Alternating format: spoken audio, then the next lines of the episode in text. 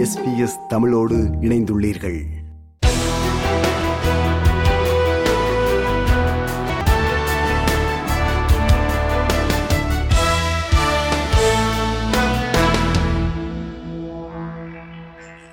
நேர்கள் அனைவருக்கும் வணக்கம். எஸ்பிஎஸ் தமிழ் ஒலிபரப்பு வழங்கும் இந்த வாரத்தின் முக்கிய செய்திகள். இஸ்ரேலுக்கும் ஹமாஸுக்கும் இடையே நான்கு நாள் போர் நிறுத்தம் வெள்ளிக்கிழமை பிற்பகல் அமலுக்கு வந்த நிலையில் ஐம்பது இஸ்ரேலிய பயண கைதிகளில் முதல் பதிமூன்று பேர் சனிக்கிழமை விடுவிக்கப்படுவார்கள் என்று அதிகாரிகள் கூறுகின்றனர்.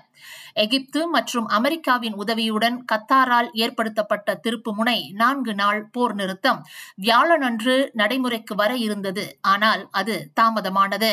போர் நிறுத்த காலத்தில் வான் மற்றும் தரை உட்பட முழு போர் நிறுத்தம் இருக்கும் என்று என்று கத்தார் வெளியுறவு அமைச்சக செய்தி தொடர்பாளர் மஜித் அல் அன்சாரி தெரிவித்தார் We hope that there will be no breaches, and both sides have agreed. And there will be times where the environment has to be completely stable to allow the release of hostages. As for the entry of medical staff, starting tomorrow, you will see the entry of supplies in all its forms to Gaza. I don't have details about what these supplies will look like, but I have no doubt it will include crisis workers and humanitarian supplies. But the focus now is on the entry of aid, and other details will follow. மேற்கு Australia Perth நகரில் எரிந்து வரும் காட்டுத்தீயினால் பத்து வீடுகள் அளிக்கப்பட்டுள்ளன மேலும் நிலைமை கட்டுக்குள் வருவதற்கு சில நாட்கள் ஆகும் என்று அதிகாரிகள் எச்சரிப்பதால் எண்ணிக்கை உயரக்கூடும் என்று அஞ்சப்படுகிறது. நூற்று ஐம்பதற்கும் மேற்பட்ட தீயணைப்பு வீரர்கள் நகரின் வடக்கு புறநகர் பகுதிகளில் பாரிய தீயை அணைக்க போராடி வருகின்றனர். இதனால் நூற்றுக்கணக்கான உள்ளூர் குடும்பங்கள் தங்கள் வீடுகளில் இருந்து ஒரே இரவில் வெளியேற வேண்டிய கட்டாயம் ஏற்பட்டது. இந்தோனேஷியாவிலிருந்து படகில் பயணம் செய்த பனிரண்டு பேர் கொண்ட குழு மேற்கு ஆஸ்திரேலிய கடற்கரையில் தொலைதூர பகுதியில் எப்படி தர இறங்கியது என்பது குறித்து ஆஸ்திரேலிய அதிகாரிகள் விசாரணை நடத்தி வருகின்றனர் மக்கள் இந்தோனேஷிய நாட்டவர்கள் அல்ல என்றும் அவர்கள் மீனவர்களா அல்லது புகலிட கோரிக்கையாளர்களா என்பது இன்னும் தெளிவாக தெரியவில்லை என்றும் கூறப்படுகிறது. இது குறித்து ஆஸ்திரேலிய எல்லைப்படை இதுவரை கருத்து தெரிவிக்க மறுத்துவிட்டது. இப்படகு மாநிலத்தின் வடக்கே உள்ள கிழக்கு கிம்பர்லி ஷயரில் விண்டம் பகுதியில் தரையிறங்கியுள்ளது இப்பகுதி மக்கள் குடியிருப்பிலிருந்து மூன்று மணி நேரம் தொலைவில் உள்ளது என்று தெரிவிக்கப்படுகிறது. இந்த படகு வரவு குறித்து தான் ஆச்சரியப்படுவதற்கு இல்லை என்றும் ஏனெனில் சமீபத்திய மாதங்களில் அப்பகுதியில் சட்டவிரோத மீன்பிடி கப்பல்கள் வரவு பதிவாகி உள்ளன என்று ஷயரின் தலைவர் டேவிட் மென்சல் தெரிவித்தார். வடகொரியா ராணுவ உளவு செயற்கைக்கோளை சுற்றுப்பாதையில் நிலைநிறுத்த மேற்கொண்ட மூன்றாவது முயற்சியை Japan கண்டித்துள்ளது.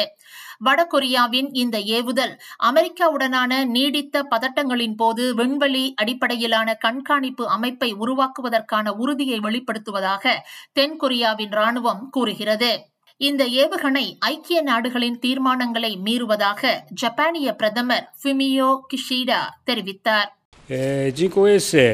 えー人工衛星と称した Even if the purpose is to launch an artificial satellite, if ballistic missile technology is used, it is clearly a violation of the relevant United Nations Security Council resolutions.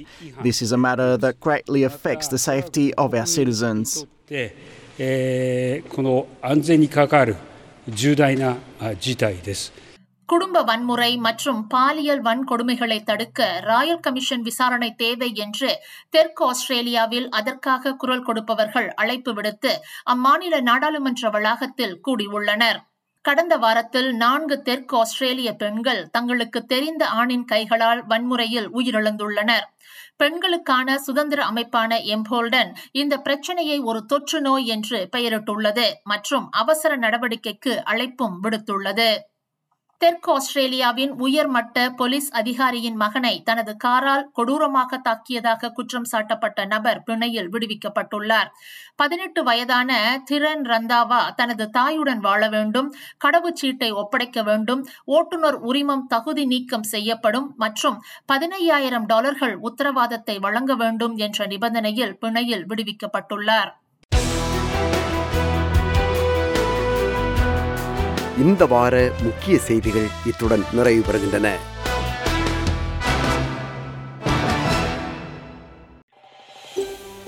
இது போன்ற மேலும் பல நிகழ்ச்சிகளை கேட்க வேண்டுமா? Apple podcast Google podcast Spotify என்று podcast கிடைக்கும் பல வழிகளில் நீங்கள் நிகழ்ச்சிகளை கேட்கலாம்.